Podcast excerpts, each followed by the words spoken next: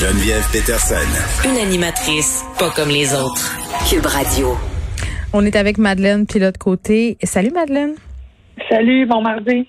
Bon mardi. À toi, écoute, tu voulais qu'on parle du Gala des Oliviers. Évidemment, j'imagine que c'est comme pour l'ensemble des galas dans une version revisitée, réinventée, qu'on devra s'y coltailler.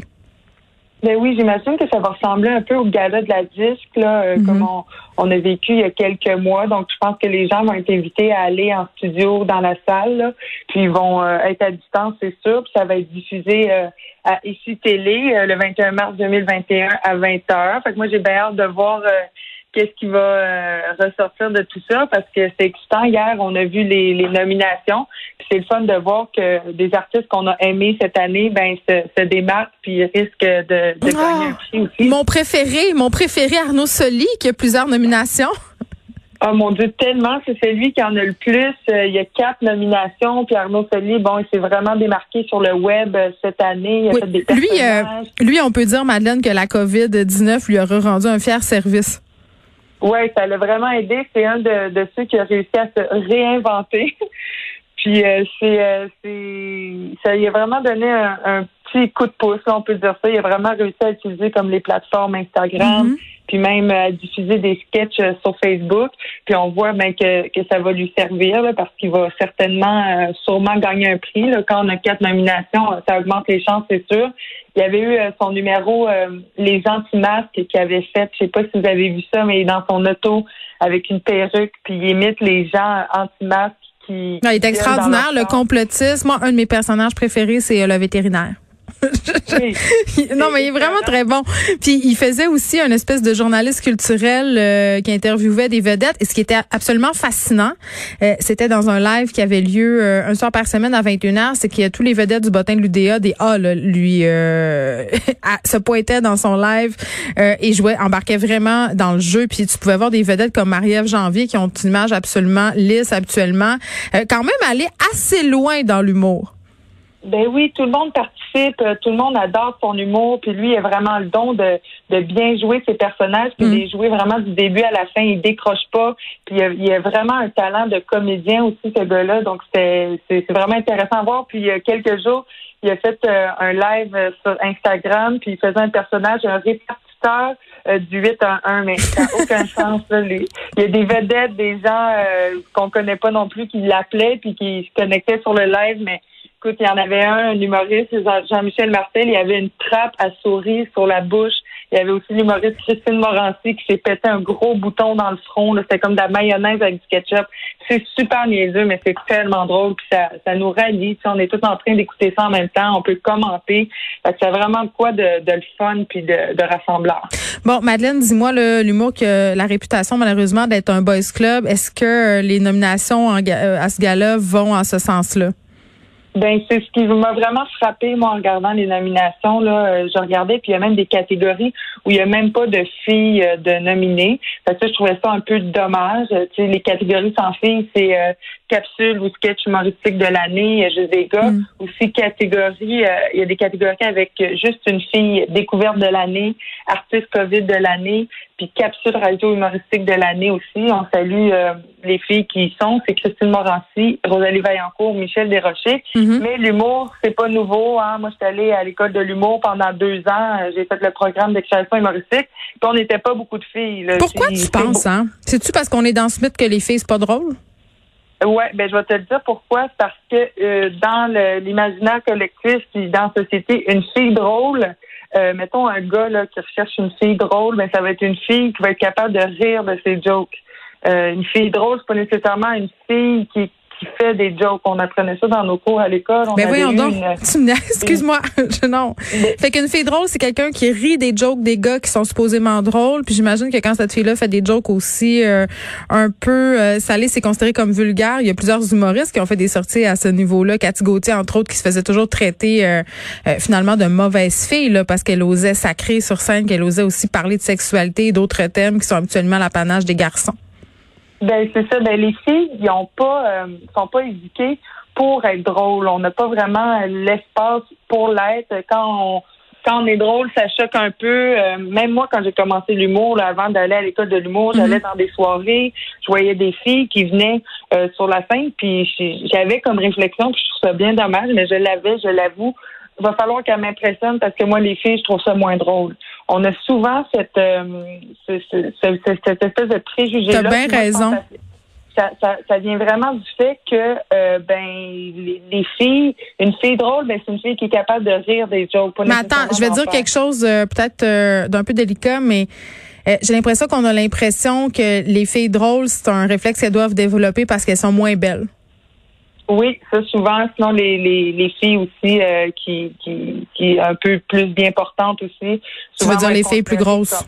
Oui, les filles plus grosses, c'est ça, vont être considérées aussi comme plus drôles, bonnes vivantes, qui savent user d'autodérision et tout ça. Mais l'humour, ça peut être une carapace qu'on se crée parce que la société nous accepte pas telle qu'on est. Mais je pense qu'une fille super belle, ben tout le monde est beau, mais une fille bien dans sa peau, que n'importe qui peut être drôle, c'est pas parce que il a fallu que tu te crées une carapace que t'es obligé que tu peux pas être drôle. Mais j'ai hâte que ça change parce que plusieurs humoristes la relèvent qui sont des humoristes féminines et ça c'est très bien. Le Gala des Oliviers, dis-moi, est-ce qu'il y a une catégorie qui t'attire plus qu'une autre que tu trouves plus intéressant? Oui, moi, c'est toujours découverte de l'année parce que j'adore suivre ce qui se passe, ce qu'on connaît pas nécessairement. Puis ça, ben, je trouve que ça les met en lumière puis ça leur donne un beau boost à leur carrière. Fait que cette année, ben, il y a entre autres Mathieu Dufault qui avait fait le Sharona sur les réseaux sociaux, qui avait été très, très populaire. Il y a aussi Christine Morency qui a fait beaucoup de radio cette année, Pierre-Yves Roy-des-Marais. Oui, elle aimerait pas ça qu'on dise que c'est son année, mais c'est quand même son année. Oui, c'est ça, parce qu'Arnaud Soly, il est dans Découverte de l'année, mais il est aussi dans Artiste de l'année. Oui, c'est ça. Donc, c'est très fun qui skippe cette catégorie-là puis qui est directement à Artiste de l'année. Oui, c'est ça, parce que des fois, t'es 10 ans dans Relève puis c'est un peu lourd. C'est le 21 mars, donc on pourra regarder tout ça. Hier, c'était le commencement du fameux défi 28 jours. Puis là, c'est fou là sur les médias sociaux.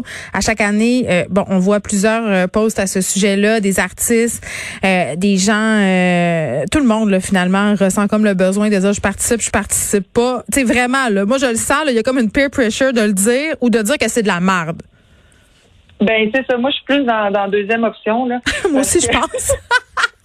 Parce que je pense que le défi 28 jours, en tout cas, moi, je participe pas. J'ai la chance de pas avoir un grand goût pour l'alcool non plus. Fait que je sens pas que j'ai besoin de ça, mais je sens que les gens qui boivent beaucoup, ils vont dire, bon, je vais faire un petit défi 28 jours pour me prouver que je suis capable de pas boire pendant 28 jours. Ah, pour se rassurer? Ben, pour se rassurer puis de faire croire qu'ils n'ont pas un rapport problématique avec l'alcool tout le reste de l'année, tu sais. Non, mais c'est vrai. Non, mais je pense que tu mets le doigt sur quelque chose, Madeleine, parce que puis en même temps, bon, il y a ça, il y a le désir aussi de faire partie du groupe parce que c'est comme un peu tendance de dire, bon, ben moi, je vais prendre part au défi 28 jours. Mais moi, un des trucs que je trouve intéressant, nonobstant le fait de s'afficher sur les médias sociaux, c'est de réfléchir à la place que l'alcool a dans nos vies. Puis des fois, c'est quand tu fais l'exercice de t'en passer quelques jours que tu mesures justement la place que ça a dans ton existence, les fonctions que ça remplit. Je pense que pour ça, le défi 28 jours, ça peut avoir du bon. Mais le fait d'avoir des vedettes prendre part à tout ça, est-ce que ça aide vraiment les gens à prendre conscience des problèmes peut-être éventuels d'alcool qu'ils ont, tu penses?